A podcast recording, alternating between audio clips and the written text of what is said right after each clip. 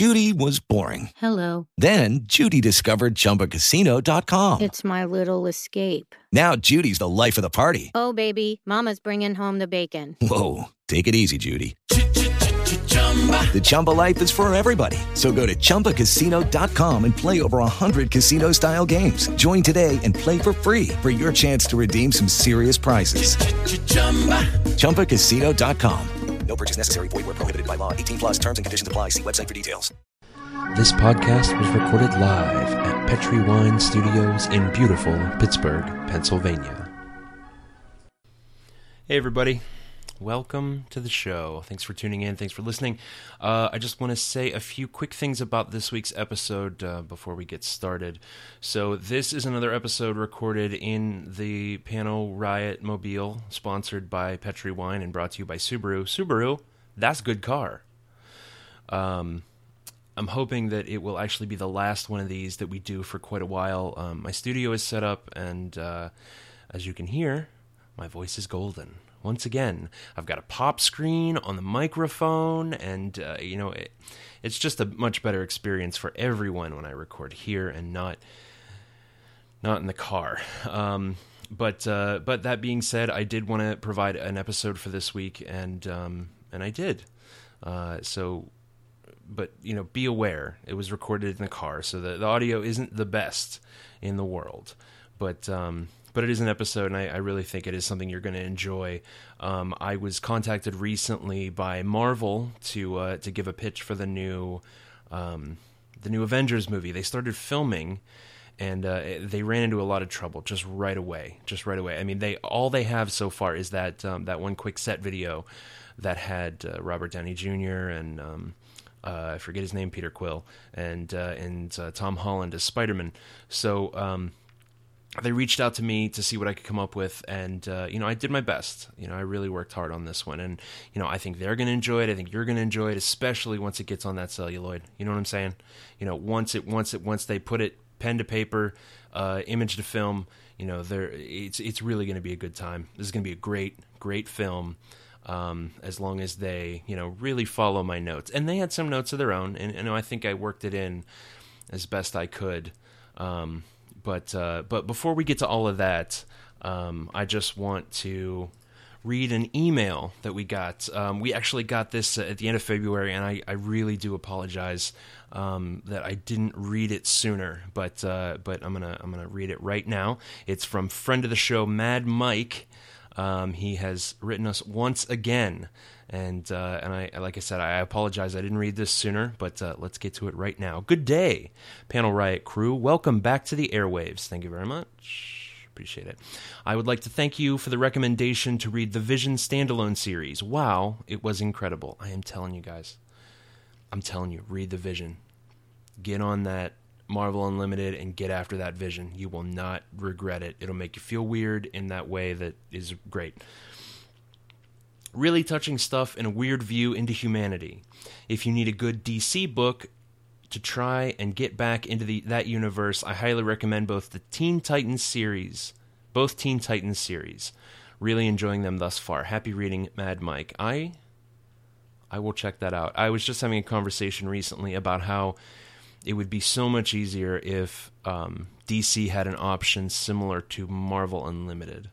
That would be great. I would, in a heartbeat, subscribe to that and just read read old Batman comics. I would read the you know the Teen Titans series, the pre-New fifty-two stuff, Court of the Owls, all this stuff I've been putting off reading. I would get into it. So if you're listening, D C, and I know you are, I know you guys are avid listeners. Um, take a good gander at Marvel Unlimited and Comixology Unlimited, and uh, and then do that. Just that that exact same thing. Just do that, and we'll, and we'll all be happy. Um, and uh, one other thing before we get into the show here, uh, I do kind of give a thanks to our Patreon subscribers at the end of the show, but I was exhausted. I was only operating on a few hours of sleep, and um, I want to give a proper thank you here at the top of the show. So, um as always, our sincere thanks to Ed Burke at Ed Burke thirty-seven, Ellen Sergey at Coyotitude, Meredith Staten at Mareberry Doodles, The Great at Sorgatron, and at T squared at T J. Thank you very much, all of you. On a scale of one to ten, they're the best. Folks, let's get into the episode. Uh, forgive me for the bad audio, and we'll be back next week with a beautiful sounding panel riot. Enjoy. Oh, Stan. Stan, uh, throw in the theme song before we start. Just throw. Oh, come on, man. Didn't you? Didn't have you? You haven't? You haven't dealt with this stuff with Jack? Seriously, he's not even here this week. No, I don't know where he is. Yes, I hold you to a higher standard than Jack. Is that what you want to hear? Could just, just, just play the theme.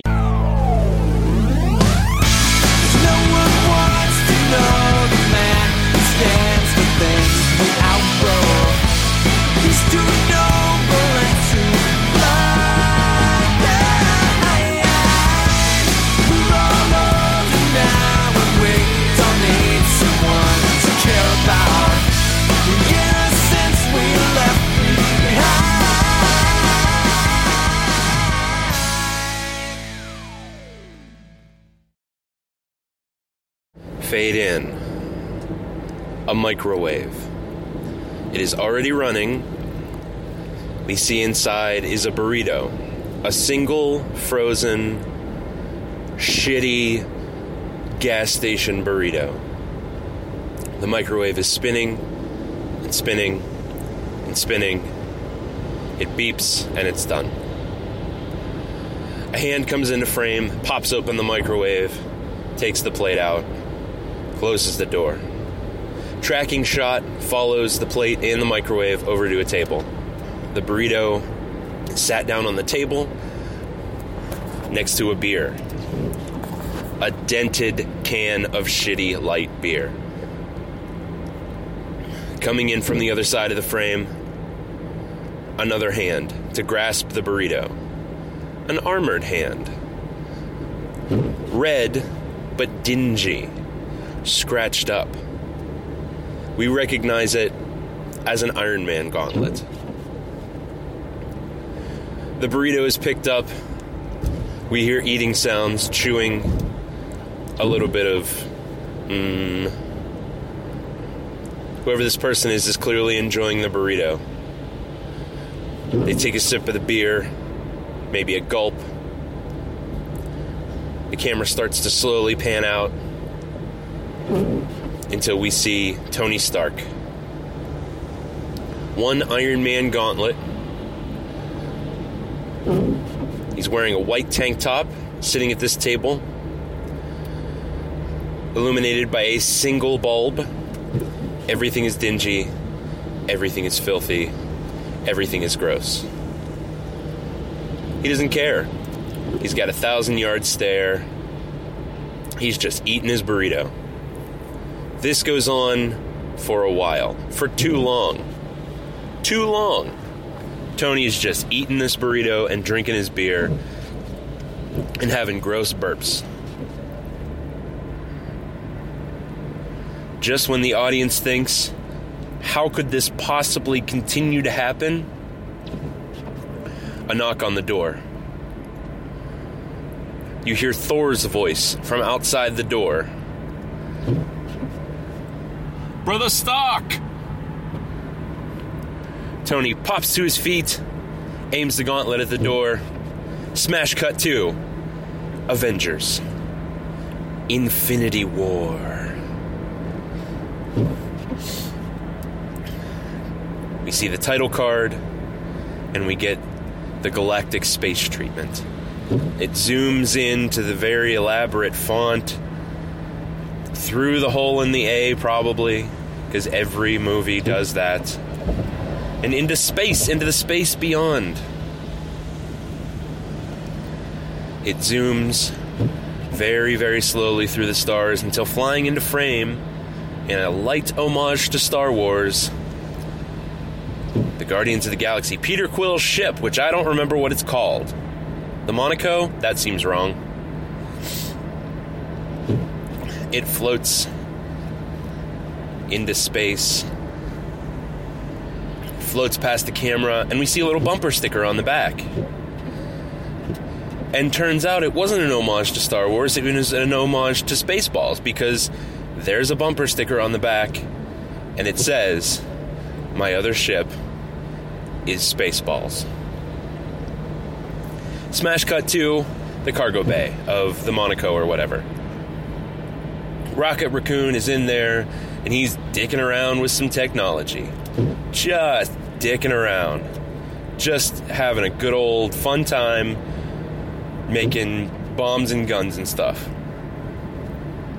Now, at this point, spoiler alert, Groot has returned to his normal grown-up form. He's no longer Baby Groot. And he wanders into frame and says, "I am Groot." And the audience applauds. There's a pause in the action. It's just silence while Rocket looks at Groot. And Groot looks back at Rocket with a grin, knowing that the audience is cheering and applauding and laughing like crazy. This is appropriate, as we are co-opting a few of the tropes from live studio audience sitcoms.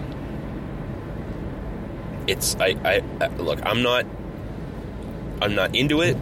It's not exactly what I'm looking for, you know, but, you know, it, this came down from Disney, all right? They think that the sitcoms are going to come back in a big way, especially filmed in front of a live studio audience sitcoms. So, yeah, and you know what? They have the money. So, uh, pause for the laugh.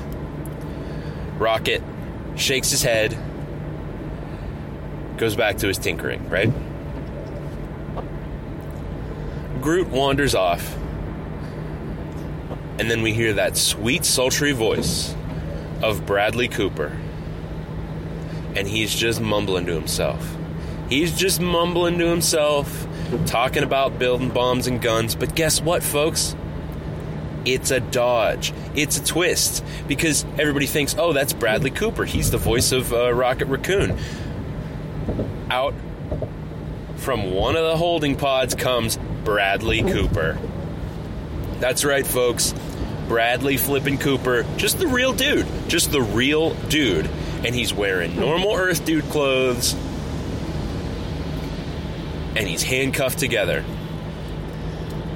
And then we get a, a fun scene that's, uh, it's it's pretty meta, right? So uh, the idea is that Bradley Cooper, the actor, is talking to Rocket Raccoon, who he is also doing the voice for. Now, obviously, we can't have him doing the voice while uh, while he's talking to him.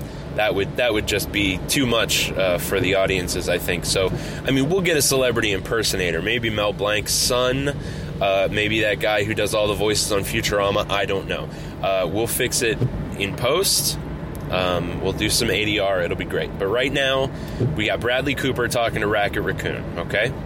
In walks Peter Quill. And we get that we get that wonderful, beautiful, close-up hero scene.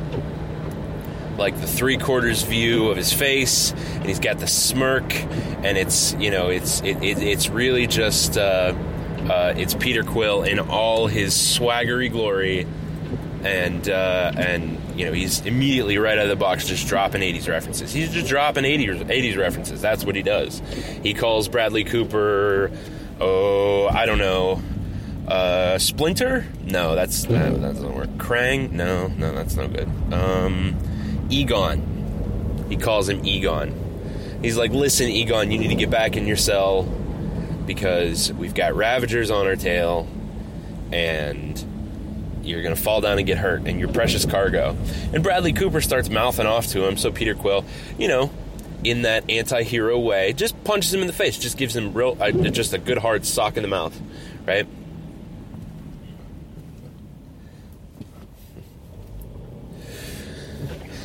Real hard sock in the mouth, knocks him clean out in that way that I don't think actually happens in real life.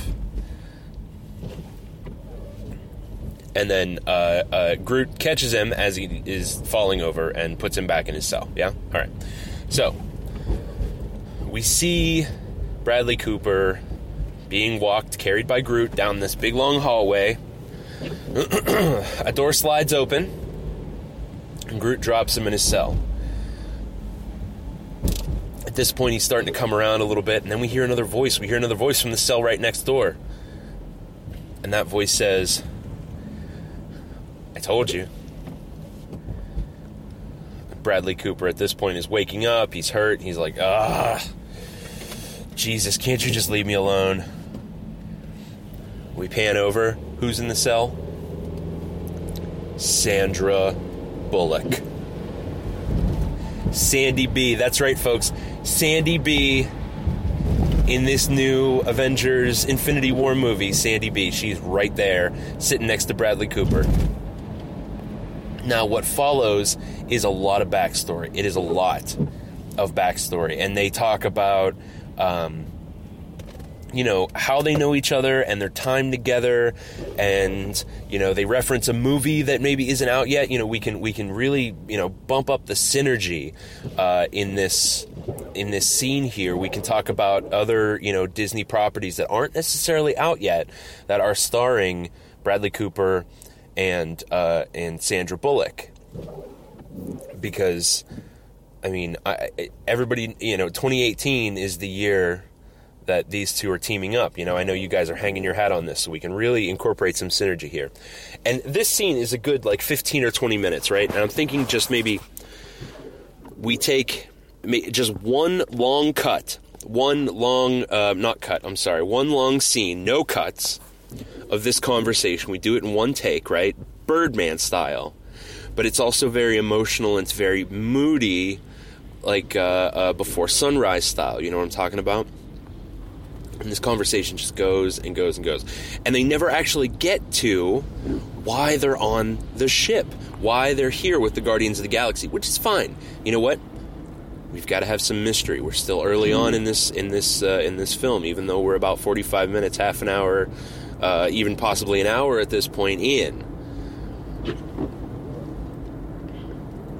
So, they have their conversation. It ends on a laugh. These two are clearly old friends at this point. They really enjoy themselves, lots of chemistry, and they're also in a space brig. We cut to the bridge where Gamora is piloting with Drax. Okay? Now, we're right hot and heavy into the action at this point, okay? Just immediately, just right into the action. It's a jarring cut from the conversation between uh, America's Sweethearts, Bradley Cooper, and Sandra Bullock. Um, it's just, we're right there, okay? And it's immediately space battles, okay? Just uh, the Ravagers are, you know, hunting down um, our heroes, and they're doing all kinds of crazy stuff. And, um, you know, Drax is doing some piloting, and Gamora at one point gets up to um, do some work uh, on the ship, try to, you know, reroute some systems or, you know, whatever technobabble. And, um, and Drax is having some problems shaking them, and, and she says, "Do a barrel roll." And, of course, you know, Drax takes everything super literally. So he pulls out, uh, uh, uh, um, Uh, what is the, is, uh, uh, those, those little candies, the little candies, little root beer, root beer barrel candies. And, uh, and he starts, uh, uh, crushing it up and rolling it into sushi. And she's like, "No, you idiot." And she f- jumps over and grabs the controls and does a barrel roll, and, and, and, and four Ravagers just fly into each other and just smash and explode. And, and those lives are, are lost and, and dead. You know, they're, they're gone, and they absolutely had families and friends and, um, you know, rich, full lives that are now lost, like just in, in the blink of an eye, just just just like that. They're gone. These four Ravagers who, uh, you know, these were people. These were real life people, and there's just nothing left of them. There's not even anything left for their families to bury. You know what I'm talking about? Like, this is a space explosion, right? And you know these, you know these these. Um, ships are working on, you know, crazy, crazy nuclear reactor cores to just be able to fly around and do whatever they want in space. In space! That is just high levels of combustion, right? And and since they're Ravagers, you know, they're just, you know, uh, collecting scrap and everything like that. So they, they built these ships out of nothing. So they're really unstable and really messed up. and and and maybe it's not even like not even all four of them exploded, but one of them exploded so badly that it damaged the other three, and they couldn't eject in time, and just just dead. Just these these real people of various alien races are snuffed out from the universe. They are miracles. They are absolute miracles of existence, and now they're dead. They're gone. Because Gamora did a barrel roll, and, you know, we needed it to look really cool, and for, so the Guardians could get away from these from these Ravagers, right?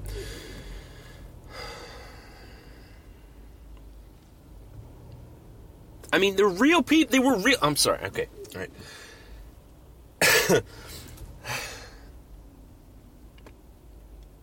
So the Guardians get away, and um.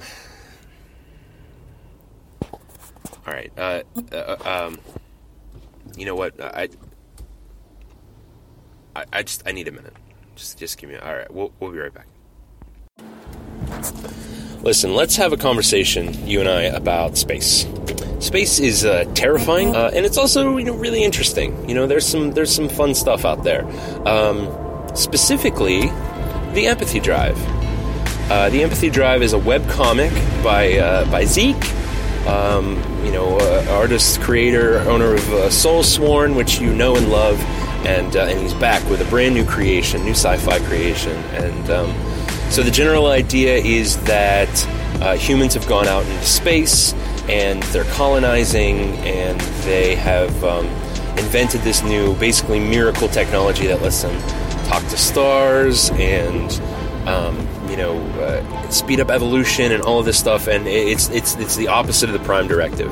You know what I mean? The Prime Directive is do not interfere with um, with the natural progression of races um, and cultures and all that. And this is the opposite. Just humans went out and meddled with every single thing they could find, right? And um, and they go deeper and deeper into space, and then they find something they don't like, and they can't handle it.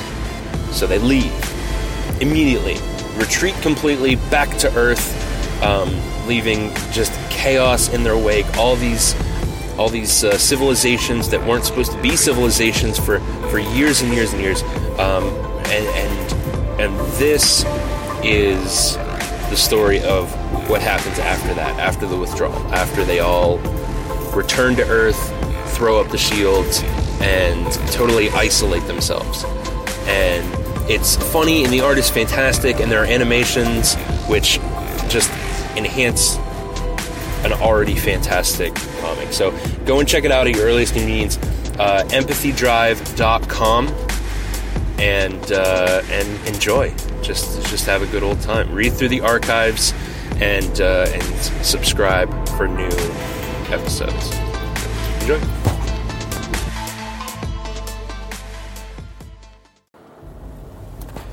All right, we're back. Thank you to our wonderful sponsors. I love each and every one of you, one and all. You're the best. So, the Guardians go to Asgard after committing horrible, terrible murder. They go to Asgard looking for Thor. And they land. There's no one around. So as it's, it is the Asgard that we've seen before. Rainbow Bridge, tall spires, C G I stuff, the whole nine. But no one is there. And the reason for this is, oops, we forgot this is taking place after Thor Ragnarok. Which, of course, the audience knows, but the Guardians don't, because they didn't, they didn't see it. I mean, everybody else did. I mean, everybody else knows uh, about how awesome it was, and about how it was mostly a Hulk movie, just kind of backdoored into a, you know, Thor movie, and which is really just a Loki movie, and Doctor Strange was there too. Um, but,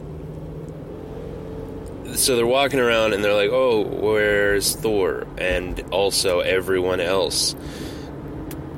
And Groot says, "I am Groot," and um, and also uh, a dog shows up. Not dog, not Cosmo, not the dog from the the first Guardians movie, but just a dog. And it's adorable. I mean, it's super cute. Like, it's a bigger one. Like, it's a it's a lab or a, or a collie or something. You know, whatever does the best with test audiences. But it just kind of trots up to the Guardians. And uh, Gamora is freaked out. She's like, "What is this creature?" And then Peter Quill gets a faraway look. And he's like, "He's going to help us find Thor." Smash cut to, um, you know, that weird song that they were commissioned for um, Civil War or whatever, right? And the title screen, Brooklyn, and we're just we're just gonna play this this scene again from uh, from Civil War, where Spider-Man is introduced, right?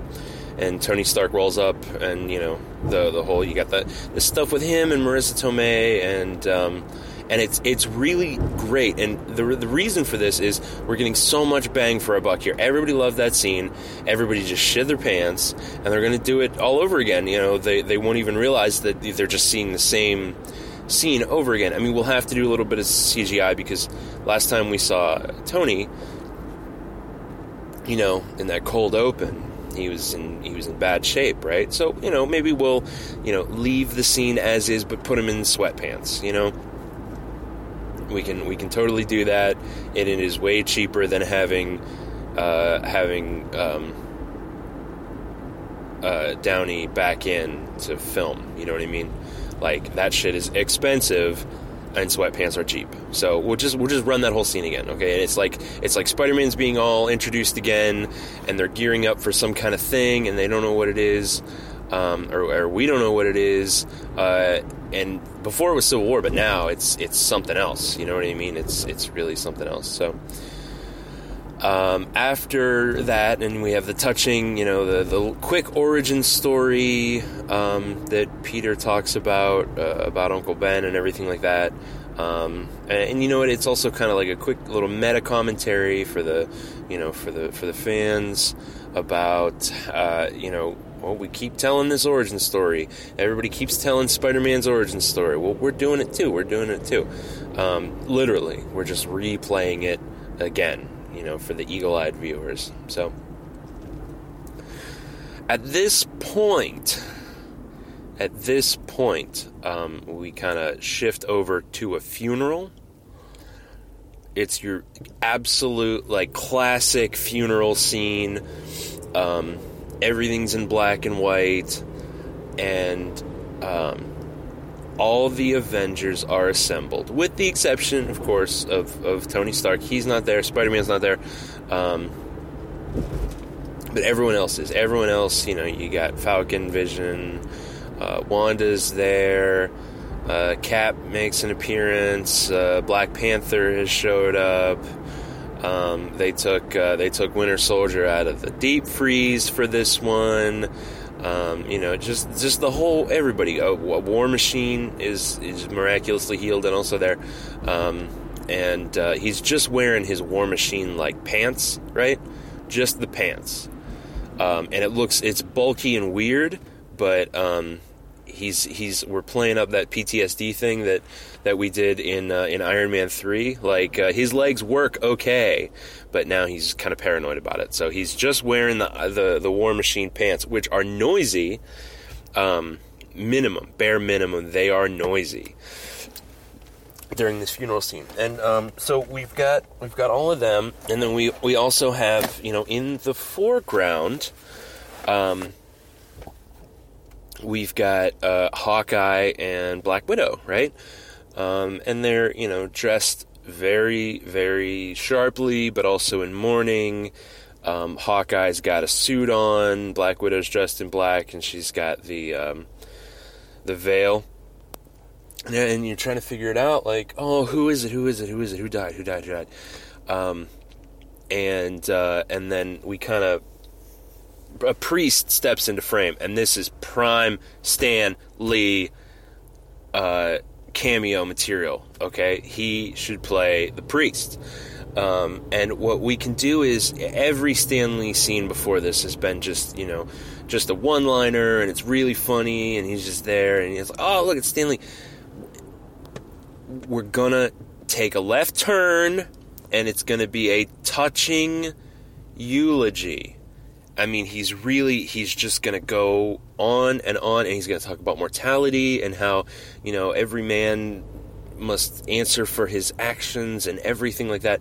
And it's it's got to be, I mean, we really, we cannot uh, drop the ball on this one, because it's it's got to be touching. And people, I mean, people need to be crying in the theater, just tears streaming down faces. I want people to have this speech tattooed just uh, down their ribs, because I, I mean, uh, okay, research shows that that millennials, um, you know, uh, eighteen to thirty-four, um, they when they get they get tattoos. Tattoos are very popular again now, and, and they always get them on their ribs. Okay, it's tattoos and smoking. It's all back, and the tattoos, they happen on the ribs. So it's got to be something. I want to see this on every every kid's ribs for the next ten years minimum.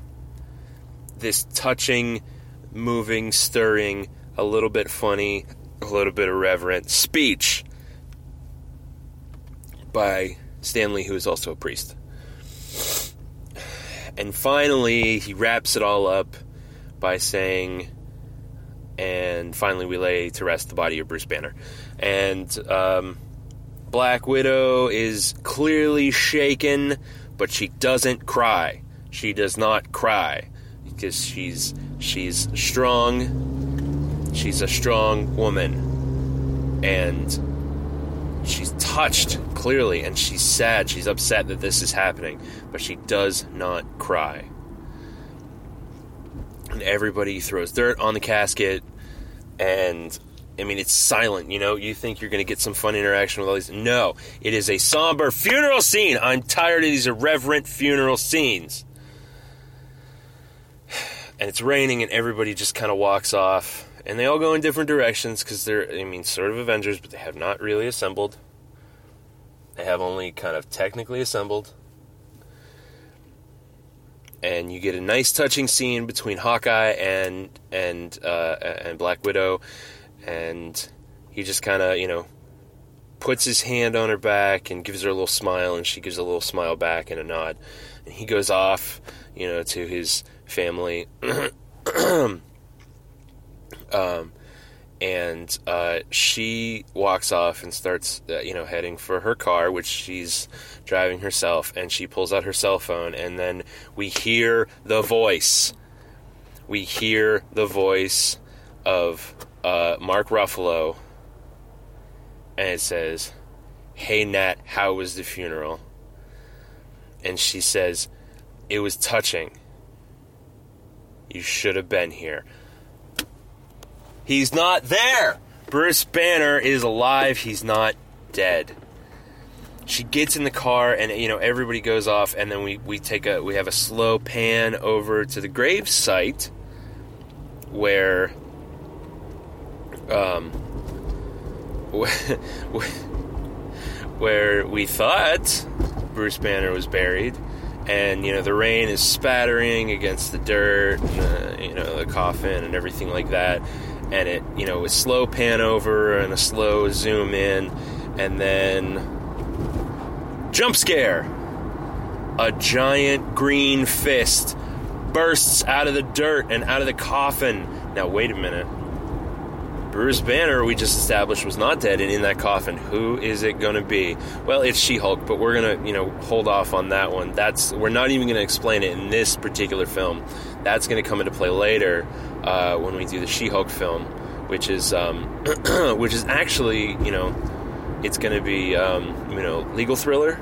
We're we're getting um, uh, uh, Pelican Brief. Yeah, who wrote that? Um, John John Grisham. John Grisham. Yeah, that sure. Why not? We're going to get him in, and uh, and he's going to write us a, a legal thriller, and then we're just going to drop uh, She-Hulk's name in everywhere, and then for the second half of the film, she's um, she's bulky and green.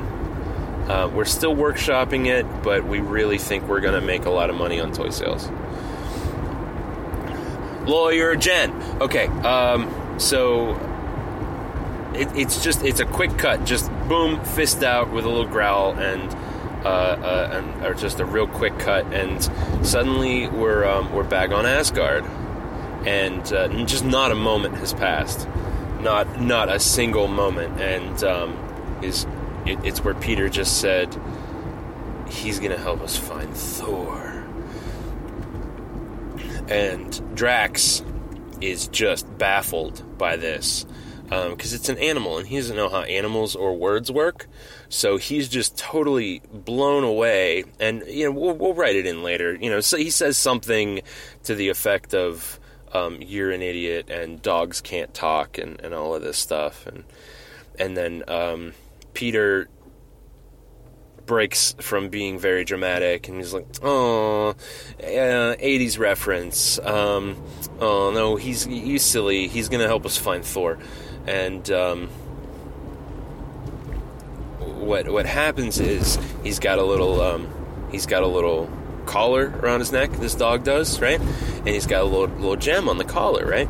So um, Rocket rolls up on the dog, and. Um, You know, there can be some kind of joke about mm, family resemblance, you know, because they're both furry. Um, and uh, he takes this little gem, and uh, he's he's blown away by what he sees. And he's like, "Don't you fl- flargans know what this is?" And um, and they're like, "No, is it? What is it? Is it his name? What is it?" And uh, he's like, "No, it's the light of Xenon." Is it Xenon? I don't remember. It's it's the the the the gem from Men in Black two that actually contains a universe or whatever, right? That's a marble or whatever when they zoom out. And um, that's what it is. And his dog has it around his neck. And um, and uh, and you know, Bradley Cooper as Rocket is like, "I think Quill was right. I think this is going to help us find Thor." And he takes the gem and pops it in his mouth. And everyone's like, "Oh, no, ah, gross, blah, blah, blah." And um, he's like, "Calm down, I had to clean it," or whatever. And he pops it in a little device, and a little um, galaxy map pops up and um, indicates where Thor is. And it turns out it was Earth. And um, and then we get that slow pull in on, on Peter Quill, and he's like, "Looks like I'm going home." And um, another smash cut to Earth, and, and Tony Stark. You know, we, we're finally, finally, finally back to Iron Man, Tony Stark, um, and uh, you know, Thor knocking on his uh, on his door, and um, he's like, "All right, all right, hang on, hang on, one minute," and um, he finishes eating. Again, very slowly and just sloppily, just getting just shit and stains all over his shirt. It's disgusting. Like you can you can see the stink lines coming off him, like Pigpen from Peanuts. You know what I mean? Just a, there's just a cloud and stink lines. You know, um, it's it's really unpleasant. And um,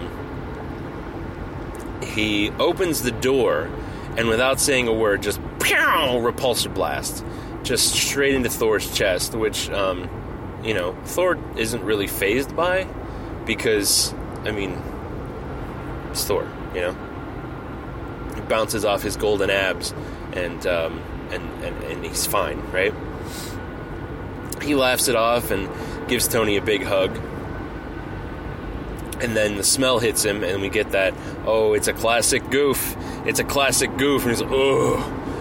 Oh, friend Stark, you smell like Tooth Gnasher, my seldom seen goat friend." But in behind um, behind him walks Tooth Gnasher, um, his goat friend, you know, and um, you know, just the more animals we can get into this, the better. Seriously, we got that dog, we got this goat. Rocket kind of counts, um, and of course he's like making goat noises, and he's walking over and eating tin cans. He finds a tin can uh, and all this stuff uh, in Tony's weird apartment, and um, they're like, "What? What? What? Uh, what happened to you, friend Stark? And um, Tony, you know, is very flippant, and he's like, oh, nothing, I'm fine. What do you mean? Nothing's different. I look exactly the same way that I did. And um, Thor kind of arches an eyebrow, and he's like, this is because Pepper left, isn't it? And um, Tony's like, don't you mention her name. Don't you say her name. And he, like, charges up his repulsor blast again, which, you know, we've established doesn't do anything, but Tony doesn't care. Um, and Thor is like, what happened? And then Pepper pops out from uh, another room, and she also is just just filthy and and super, you know, looking tired and, and worn down and just been eating cans of beans, you know? Um... But still lovely, you know, still, you know, really elegant and really lovely, because this is Gwyneth Paltrow we're talking about, you know, she's, you know, that's going to shine through, no matter how much filth and hobo makeup uh, we put on her face, right? And we're really, we're really going to cake it on here. Um, and uh, she, uh, she, she pops out, and Thor is surprised to see her, and she looks at Thor, and she, and she, she says, what the hell are you doing here? And her eyes start to glow red, because it's a reference to when she got the um, the what you call it all up in herself. What was it? The Extremis from Iron Man three. And with that, folks, uh, that's the quick cliffhanger. Yeah, ba boom. Uh, we gotta go to commercial. So uh, stick with us for the uh, grand finale of Avengers: Infinity War Part One. Uh, we'll be right back.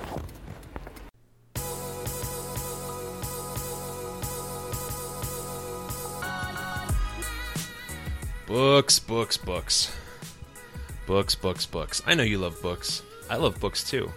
I mean, come on, you're listening to a podcast about comic books.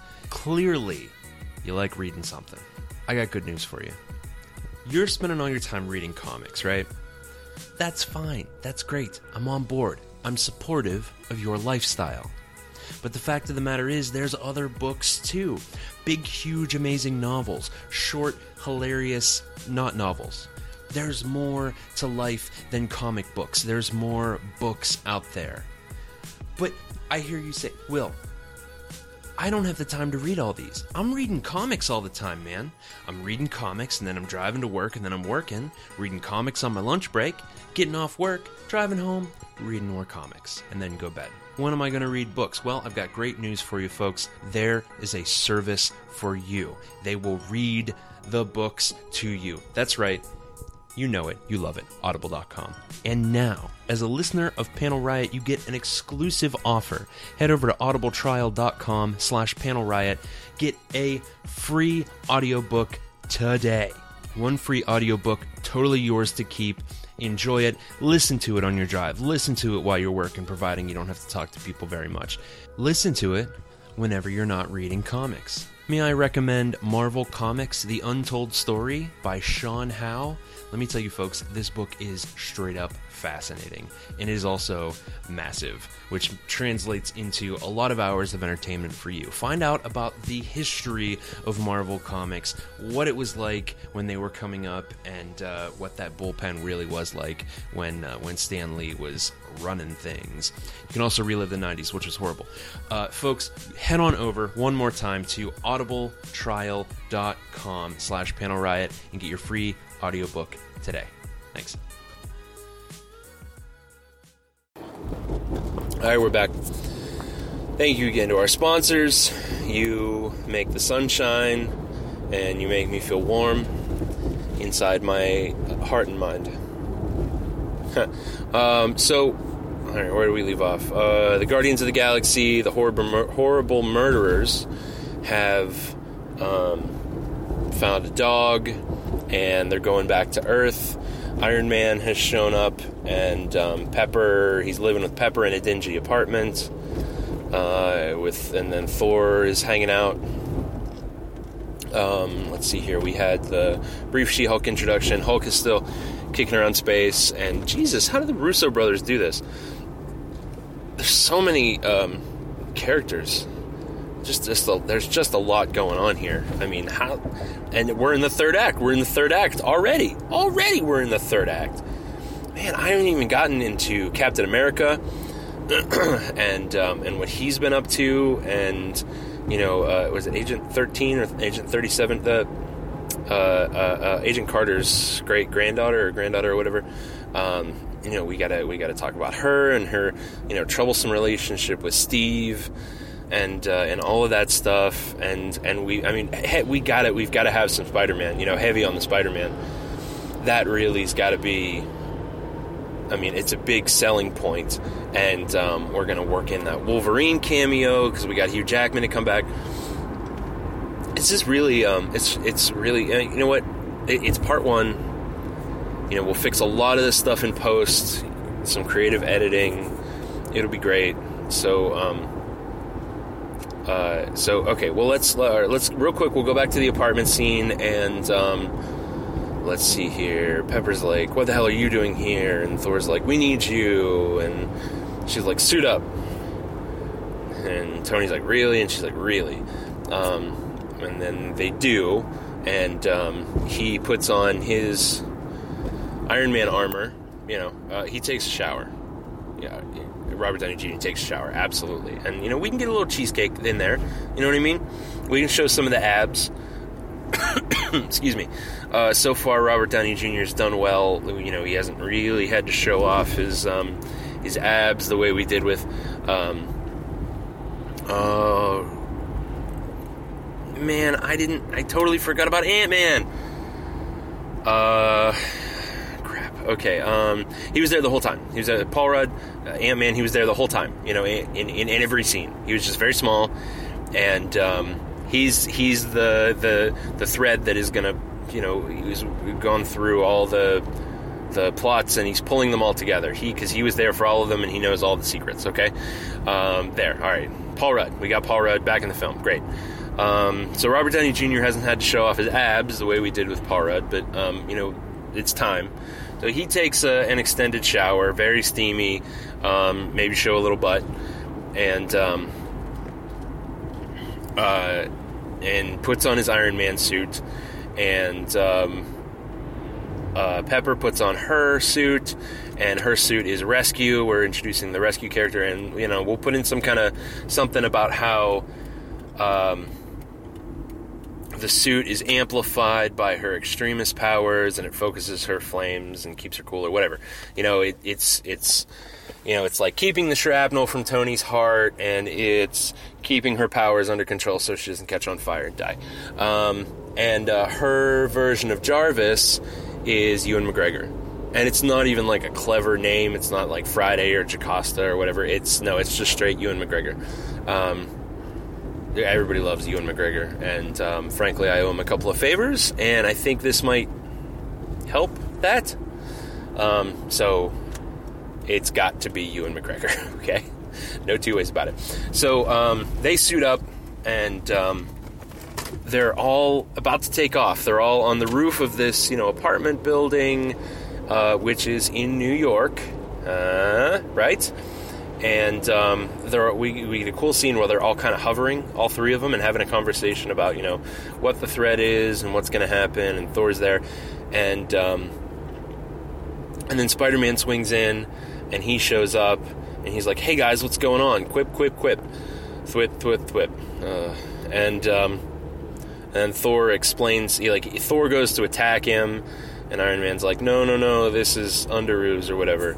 Um Uh, this is this is nineties reference, and uh, and Thor's like, "Oh, okay, cool." And they're having a conversation. They're catching Spider-Man up, and uh, and then the Guardians of the Galaxy roll in, right? Because they were headed there because they're looking for Thor, and Thor's like, "Hey, what's going on?" And they explain the big threat, and Thor's like, "Oh, yeah, I, I knew about that. I'm, I'm aware about Thanos." Um, and the Guardians are like, "Well, what are you doing here?" And he just kind of vaguely gestures to Iron Man, who waves. Um, and uh, he's like, "Hey, Pete." At Peter Quill. Because Iron Man knows. And uh, Spider-Man goes to say, "Oh, cool, your name's Peter too." And then he cuts himself off. And he's like, mm, uh, never mind, nothing. I didn't say anything. Um, they're like, who's this guy? Why is he wearing underoos? And, you know, Tony's like, ha ha ha. It's a little reference to what he said uh, about him before, right? So, you know, everybody's all uh, all gathered up here on the rooftop, and they're all kind of, like, airborne and going to go off into space. And, um, you know, we can have a throwaway line, like, should we call anybody else? And they're like, no, no, we're probably good. And then um, leaping up over the edge of the, uh, the, the you know, roof of the apartment building is Wolverine.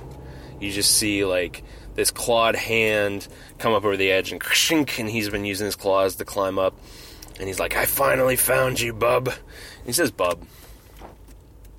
And, uh, no, you don't really know who who he's talking about originally, you know? And he goes to um, attack somebody on that rooftop, you know? And uh, it's a fake-out. It's a fake-out. He was chasing a pigeon, which he skewers uh, with his claws and then eats. Um... Gotta be all fake. Gotta be all fake. We are not getting into the uh, the A S P C A. You know, we want that thing at the end. No animals injured. So, gotta be fake. Okay, heavy on the C G. So he um, he catches the pigeon, and uh, you know, Iron Man scans his records. They come up empty. So does Pepper, and uh, it's Spider-Man who's like, oh hey, I know this guy, and he uh, kind of recounts a brief encounter he had with him at one point where. Um, uh, Well, this is, this is you know, if we want to work in the F word, now's the time. Uh, you know, we can have, like, a flashback, just just like they did in um, that in the X-Men First Class movie, where uh, Wolverine shows up, drops an F-bomb, leaves, you know what I mean? Um, so he remembers that, and everyone's like, whew, that's uh, rough. Uh, you want to come to space and fight a uh, big purple guy? And Wolverine's like, sure, is there beer? Because, you know, he likes beer. Um, yes, there's beer, and because uh, Peter has it on his ship, and so they uh, they all go to take off. Oh, and Deadpool shows up, and he's like, hey, me too! And uh, he's also in the ship. And, I mean, at that point, you know, we get an hour and a half of just Deadpool quips. You know, he's just, it's just like, he's over here, and he's talking to Rocket, and then he's having a conversation with Groot, and that's hilarious, because, you know, it's one-sided, but it's not, and then he's he's just staring at uh, uh, um, uh, Gamora, and she's staring back, and eventually, you know, he goes to say something or touch her, and she just cuts his arm off, um, and uh, he's messing with uh, Batista, I can't, I'm sorry, Drax, I can't remember his name, um, he's messing with Drax, just kind of patting him on the head or whatever, and, you know, all of this stuff, and he's going down to the brig and talking to Sandra Bullock, and, you know, it's, we can do some real fourth wall stuff here, um, where they're just, they're just, you know, talking about real life stuff, and, uh, you know, he can take off the mask, and we can have, you know, a brief thing about um, their proposal, the movie that, you know, Ryan Reynolds and Sandra Bullock were in together. It's going to be great. You know, this is the kind of, this is exactly what people are coming to see uh, in this movie. Just, just Deadpool and Ryan Reynolds um, having a conversation. Um, now, what we don't have is any interaction with him and Wolverine. Okay, it's a rights issue. We can't, we can't do it. Nobody really wants to see it anyway. Like, it's not a thing, um, but it's just, um, it's just, we can't do it anyway, so no big deal. Um, at this point, uh, we find ourselves in, in a bit of trouble, because we have, you know, some of the Avengers, some of our, you know, famous Marvel properties here, um, and, you know, they're all heading off to fight Thanos, but then we've, uh, we have all the other ones, and, you know, everyone's in this movie, they're all contractually obligated, um, all the way down to the, the you know... the the the scientist who helped make Vision, you know, she's going to be in this movie. She's already signed the contract. We were just give just throwing them, just giving them away. You know what I mean? Um, if if if they were in a Marvel movie and had a speaking line, you know, we're like, oh, well, you're going to be in Infinity War, right? Because we just wanted to have, we wanted to make sure everyone was going to be there. So um, uh, I think.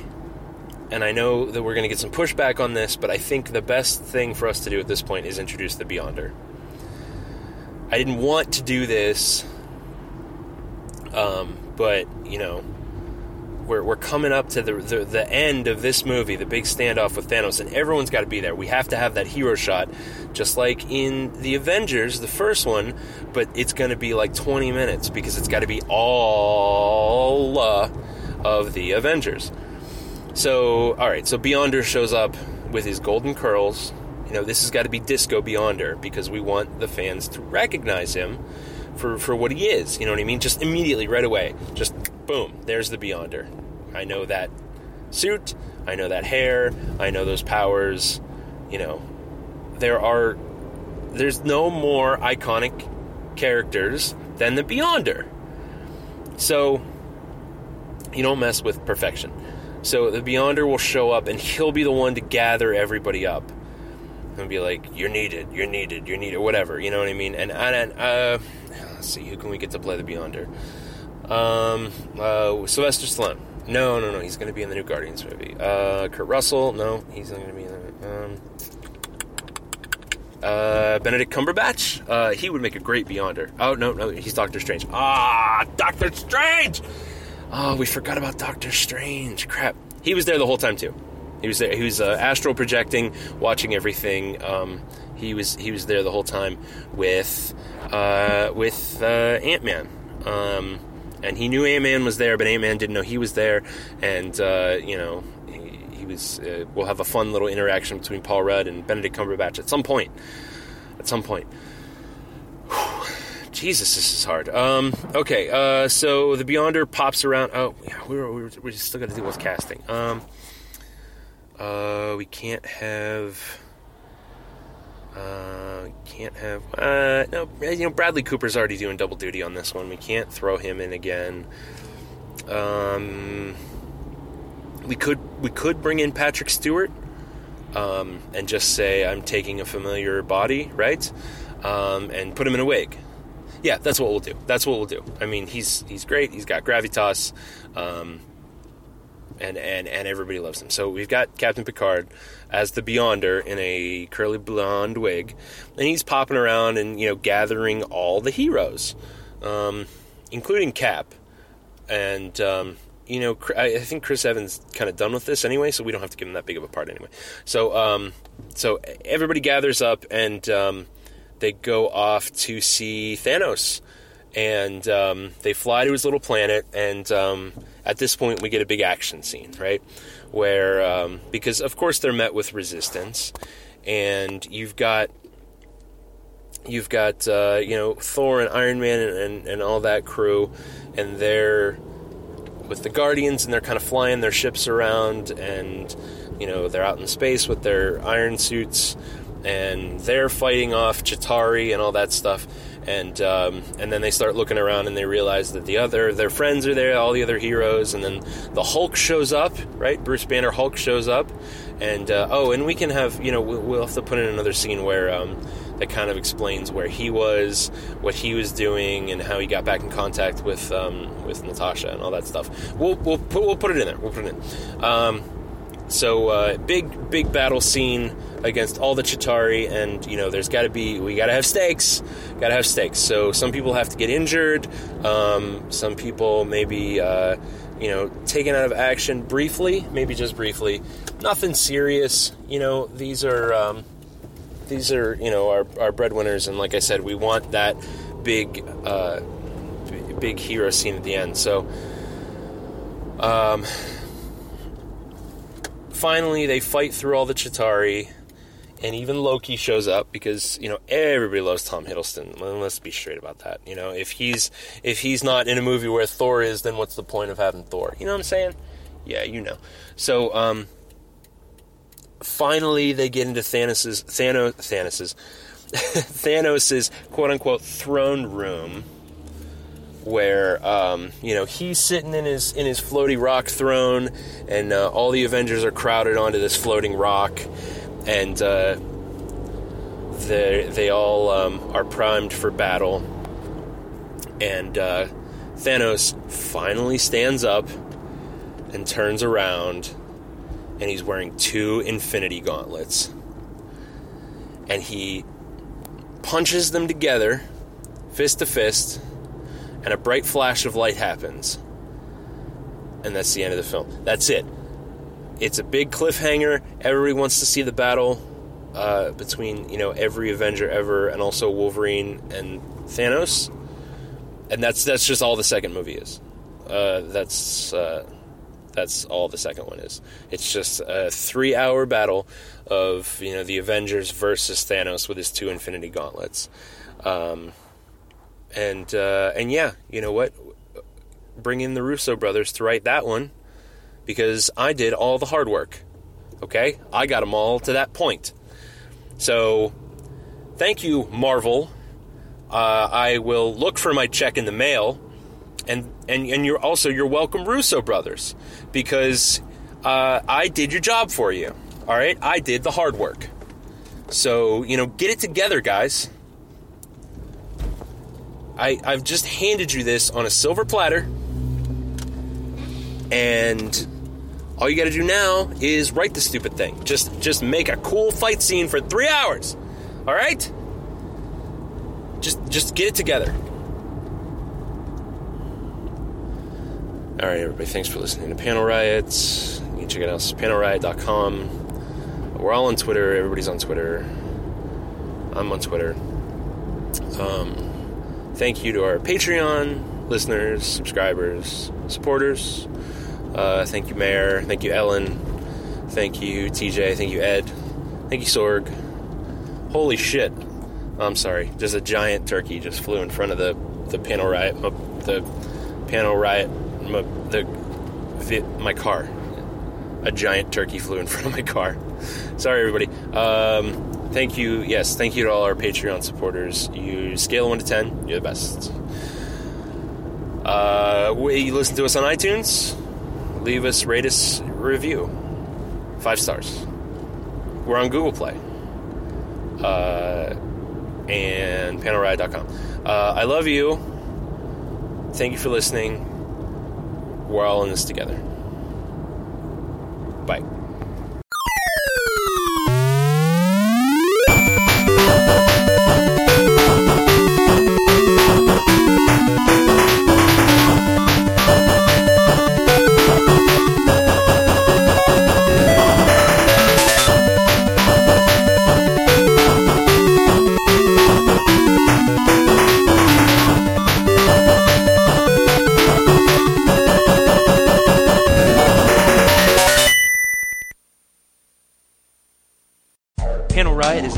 Member of the Sorgatron Media Podcast Network. Find out more at sorgatron media dot com. Let's go out to the lobby. Let's go out to the lobby. Let's go out to the lobby and have ourselves some wine. Petri wine. Judy was boring. Hello. Then Judy discovered chumba casino dot com. It's my little escape. Now Judy's the life of the party. Oh, baby, mama's bringing home the bacon. Whoa, take it easy, Judy. The Chumba life is for everybody. So go to chumba casino dot com and play over one hundred casino-style games. Join today and play for free for your chance to redeem some serious prizes. chumba casino dot com. No purchase necessary. Void where prohibited by law. eighteen plus terms and conditions apply. See website for details.